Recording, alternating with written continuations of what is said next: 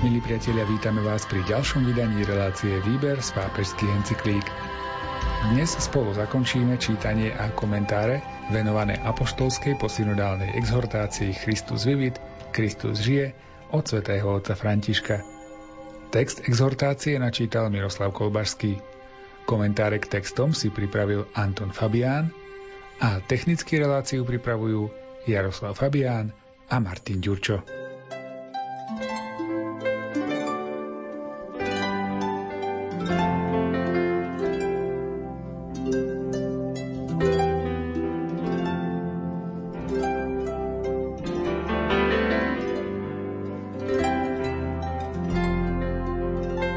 Iba teraz sa rozlišovanie stáva nástrojom veľkého úsilia lepšie nasledovať pána.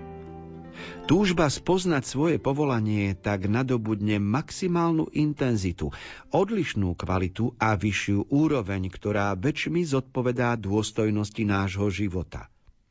Pretože v konečnom dôsledku dobré rozlišovanie je cesta slobody, ktorá vynesie na svetlo jedinečnosť každej osoby – tú skutočnosť, ktorá je natoľko jej, natoľko osobná, že ju pozná iba Boh.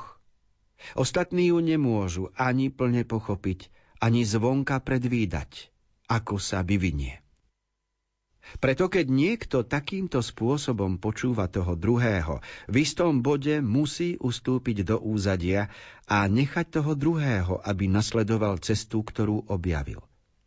Musí sa stratiť, ako sa stratil pán z očí svojich učeníkov, keď ich nechal samých s plameňom v srdci, ktorý sa mení na impuls vydať sa na cestu, na impuls, ktorému nemožno odporovať. Keď sa emauskí učeníci vrátili do spoločenstva, dostalo sa im potvrdenia, že pán naozaj stal z mŕtvych.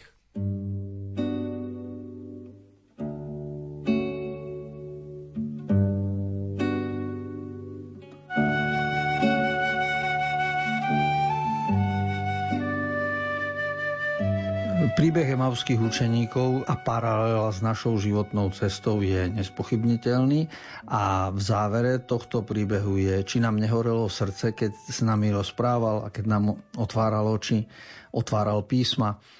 A toto, aby nám horelo srdce, je túžbou každého z nás, aby sme prešli dňami života s radosťou, a aby sme mali pred sebou cieľ, ku ktorému ideme. A tak teda ten plameň v srdci, plameň lásky je dar Boží, za ktorý sme vďační.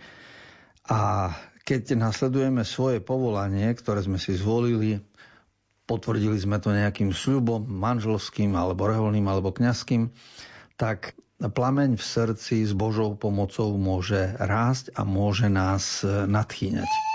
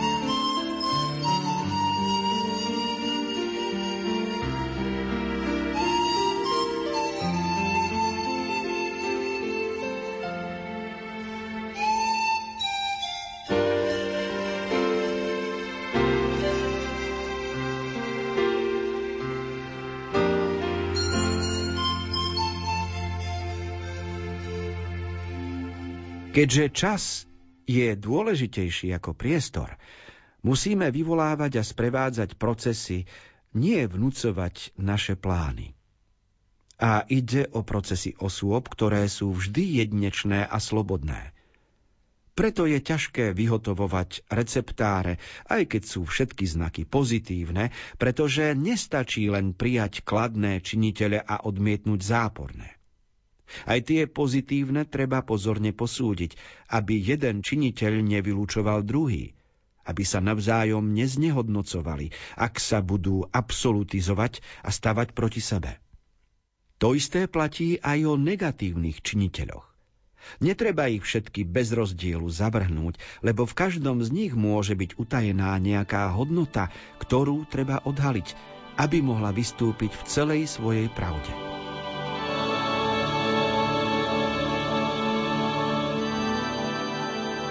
Keby rozhodovanie sa v živote bolo jednoduché, tak bolo by jasné, čo mám zavrhnúť a čo mám prijať s čím mám súhlasiť, s čím sa súhlasiť nedá. Ale život nie je takýto čierno-biely, to znamená, že mnohokrát vidíme, že je to také zložité, ako sa v tých zlých veciach objavujú aj zrnka určitej skúsenosti, ktoré nám pomáhajú.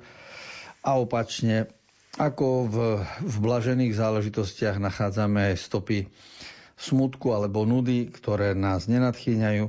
A tak teda vždy sa vraciame k podstatnej otázke, čo mám robiť, kam mám ísť ďalej, ako mám nasledovať Boží hlas a ako rozvíjať svoje povolanie. Táto komplexnosť a zložitosť je dobrá a krásna, pretože robí náš ľudský život zaujímavým. A toto je niečo, čo sa len tak z ničoho nič urobiť nedá. Veci, ktoré človek vymyslí, technické záležitosti, roboty, počítače, to všetko je krásne, ale sú to stroje a zariadenia, ktoré majú svoj úžitok, svoj cieľ, len chýba im tá schopnosť, ktorá je daná životu, každej bunke životnej, ako sa vie rozvíjať, ako vie pracovať v nás a k čomu vlastne smerujeme.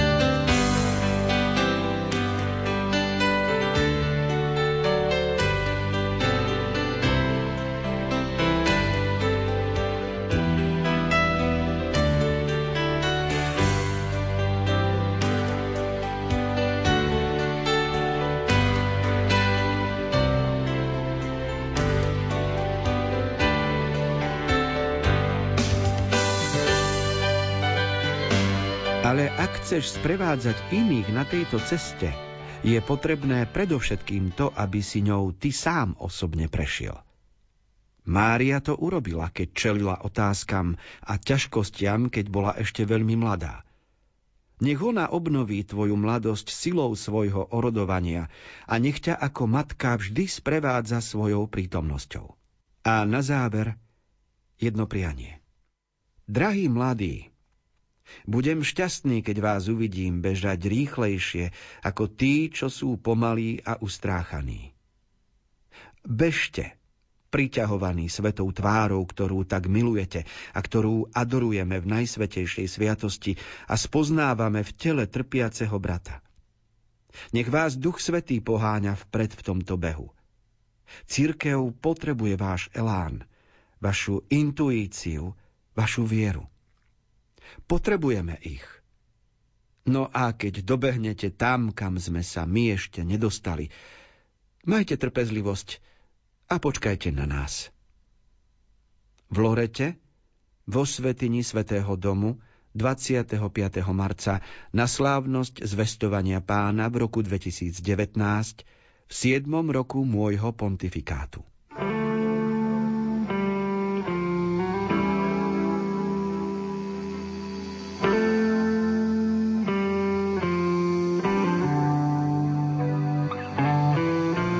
Záver pápežskej exhortácie Christus Vivit, ktorá je adresovaná mladým a celému Božiemu ľudu, je formulovaný želaním, čiže Svetý Otec sa obracia na mladých ľudí a praje im krásnu životnú cestu. A je jasné, že on na tej životnej ceste všetkých mladých predbehne, pretože má svoje roky, ale Prešiel touto cestou nedávno, majú na pamäti a preto vie, čo mladým môže odporúčať a prečím ich varovať. Prirovnáva život ku behu, podobne ako Pavol Apoštol vo svojich listoch a mnohokrát k tomu zápasu, ktorý je zo športovej terminológie, ale existenčne súvisí s našim prekonávaním sa a s našim zacielením. Pápežská exhortácia Christus Vivid má skoro 300 článkov a vo všetkých sme sa usilovali nazrieť pod povrch všednosti a vidieť, že život je veľká hodnota, život mladého človeka a oplatí sa s ním nakladať v duchu Evanielia. Naozaj, kto kráča v štýle Ježišovho života, nepomýli sa a nebude ľutovať, lebo naplní ho úžas a vďačnosť. Skrze jenom s ním, jenom v něm. Je Bohu čest a chvála nejvyšší. Skrze něj, jenom s ním, jenom v něm. Je člověk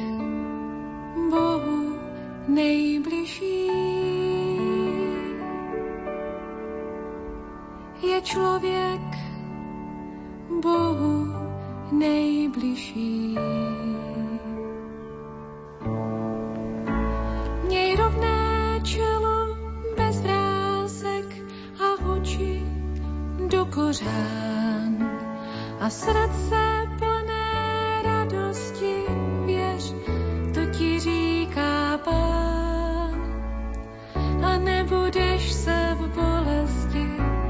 už víc muset bát, tak obej mi ho ještě víc a budeš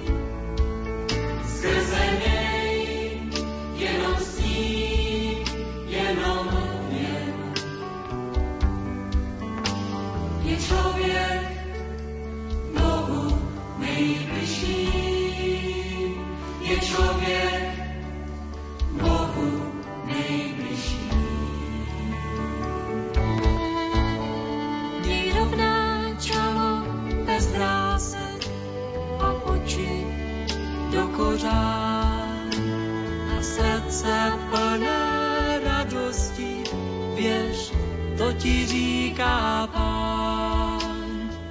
A nebudeš mít starosti, že je tu jen tvůj stan. A jeden vedle druhého, nikdo tu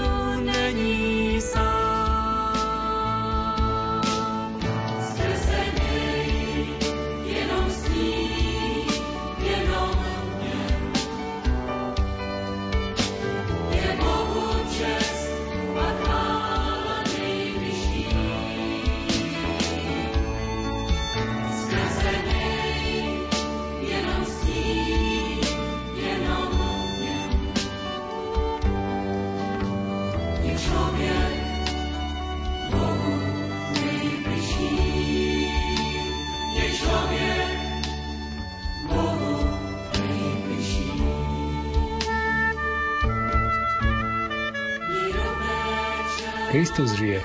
On je naša nádej. Týmito slovami sa začína exhortácia svätého otca Františka, ktorú sme si práve dočítali. V nasledujúcich minútach si zhrnieme zaujímavé body, ktoré nám cez túto exhortáciu svätý Otec ponúka. Exhortáciu Christus Vivit napísal svätý Otec po skončení synody biskupov vo Vatikáne, ktorej témou boli mladí, viera a rozlišovanie povolania. Ježiš Kristus je mladý a cirkev je mladá a preto má čo povedať do života mladých. Mohli by sme takto stručne zhrnúť úvodné kapitoly dokumentu. Svetý otec František prijal do svojej exhortácie aj podnety samotných mladých. Desiatky tisíc chlapcov a dievčat z celého sveta pred začiatkom synody vyplnili rozsiahle dotazníky, ktoré im dal Vatikán k dispozícii na internet, aby stretnutie biskupov reagovalo na skutočné problémy a otázky mládeže. Podnety mladých, často aj kritické, neprešli bez povšimnutia. Aké sú očakávania mladých od cirkvy? Svetý Otec ich krátko zhrnul v článkoch 41 až 42.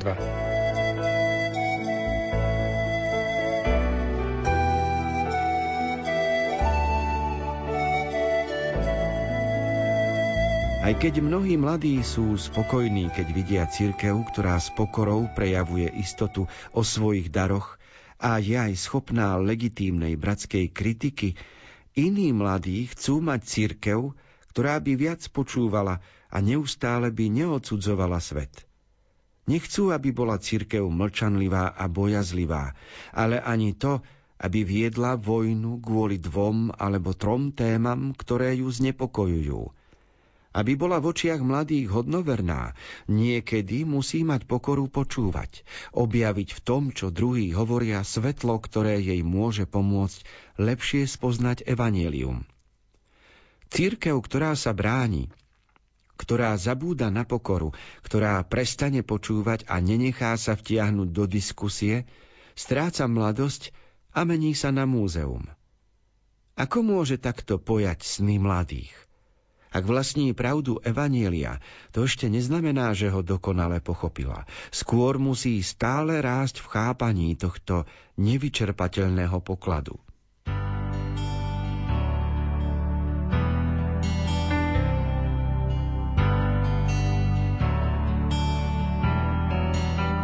Napríklad církev príliš úzkostlivá a viazaná na štruktúry môže byť trvalo kritická vzhľadom na všetko, čo sa hovorí na obranu právu žien a neustále poukazovať na riziká a možné omily pri takýchto nárokoch. A naopak, živá cirkev môže reagovať tak, že venuje pozornosť oprávneným nárokom žien, ktoré požadujú väčšiu spravodlivosť a rovnosť.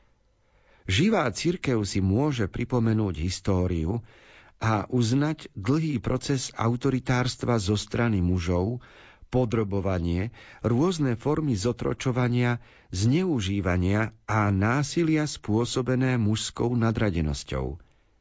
S týmto pohľadom bude schopná vziať za svoje tieto právne nároky a s presvedčením prispeje k väčšej vzájomnosti medzi mužmi a ženami, hoci nebude súhlasiť so všetkým, čo navrhujú niektoré feministické skupiny.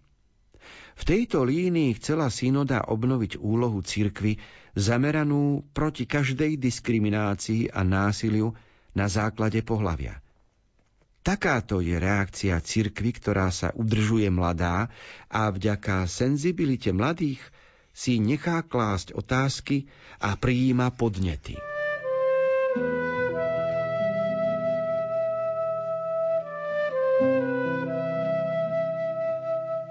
Tak časy sa menia. Keď si spomínam na svoju mladosť a na školu, ktorú som navštevoval, Teologická fakulta v Bratislave, tak s dievčatami sme sa mohli stretnúť na chodníku, keď sme vyšli na vychádzku. Dnes tie isté dievčatá študujú spolu s bohoslovcami teológiu. Kedysi nás učili sami muži. Predstava, že by učiteľka mohla biblické veci alebo náboženstvo učiť, to, to bolo pre mňa nepriateľné. Dnes profesorky a docentky aj na teologických fakultách učia budúcich kňazov. A tu sa ukazuje, a v mnoho iných oblastiach by sme mohli spomenúť, ako sa zmenil svet. Lebo kedysi, keď som išiel do kostola, tak bolo jasné, že iba pán farár je pri oltári. Dnes máme okolo oltára lektorky, spevákov a tých, ktorí asistujú, ministrujú a spolu slávia s kňazom Svetu Omšu. Kedysi vždy v zakristii som ako mladý kňaz stretával kostolníka. Dnes vo veľkej väčšine miest túto funkciu robia ženy. Kedysi za orgánom bol iba chlap. Dnes hrajú dievčatá. A preto ten posun vo svete je nepopierateľný. A svätý Otec pripomína práve to, ako treba správne a primerane hovoriť o obrane práv žien, ako treba byť proti každej diskriminácii a násiliu na základe pohlavia. Tým všetkým chceme urobiť, aby církev nebola iba múzeum, ale aby bola našim životným priestorom.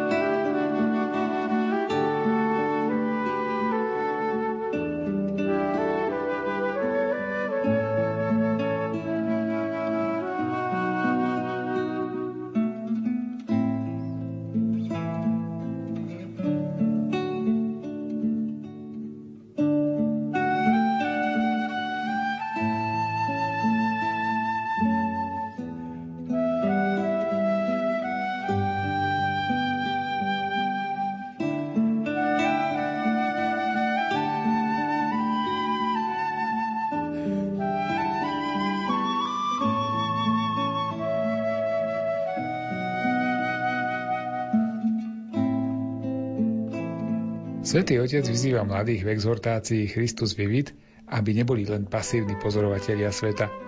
Majú svoju zodpovednosť, účasť na rozvoji rodiny, spoločnosti aj cirkvy.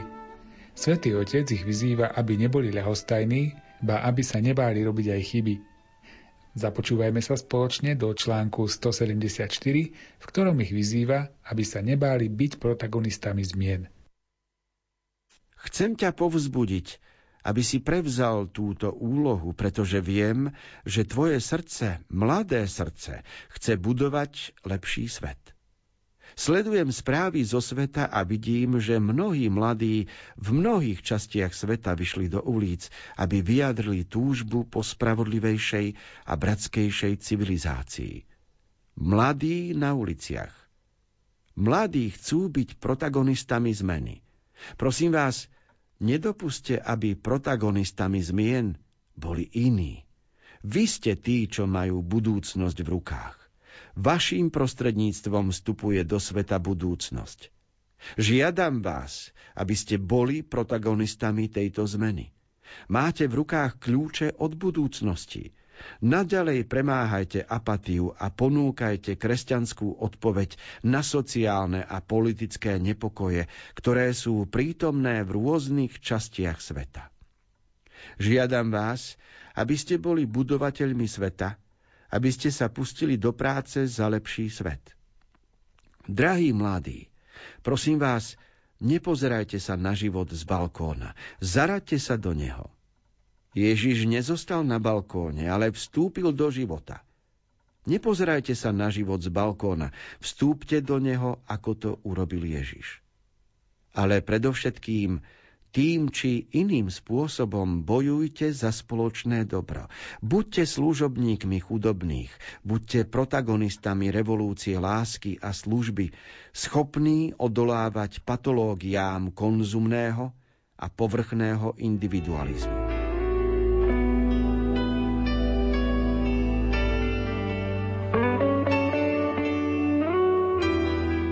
Aby bol mladý človek pre svoje okolie obohatením, musí sa vzoprieť snahám homogenizovať mladých.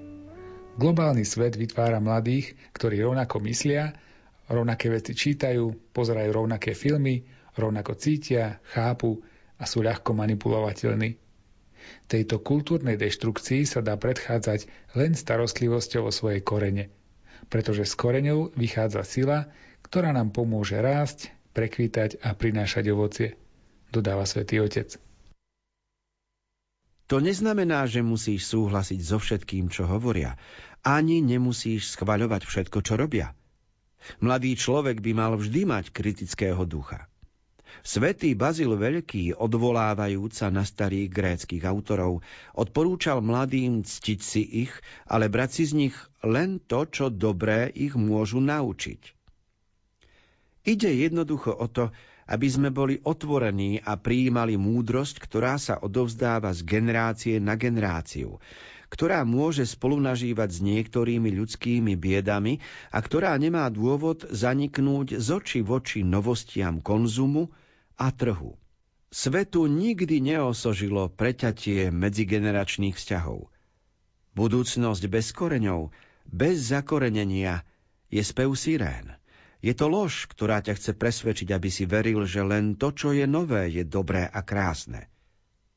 Existencia medzigeneračných vzťahov zahrňa aj to, že v komunitách bude akási kolektívna pamäť, pretože každá generácia preberá učenie predchodcov a zanecháva dedičstvo nástupcom. Toto je referenčný rámec na upevnenie novej spoločnosti.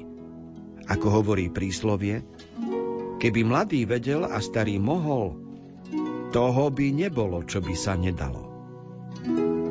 Cesta povolania a rozlišovania, téma lásky a práce, ako aj otázka, ako rozpoznať a hľadať Božiu voľu v našich životoch, to je náročná cesta, ktorá si vyžaduje ochotu riskovať. Vydať sa však na ňu musí každý mladý človek. Apoštolská posynodálna exhortácia Christus vivit, Kristus žije od svätého otca Františka je zaujímavý dokument, ktorý by si mal prečítať každý mladý veriaci človek. V internetovom archíve Rádia Lumen nájdete načítaný celý tento dokument. Obohatený je navyše komentármi duchovného otca Antona Fabiána. Tuto, ako aj predchádzajúce relácie, pre vás technicky pripravili Jaroslav Fabián a Martin Ďurčo.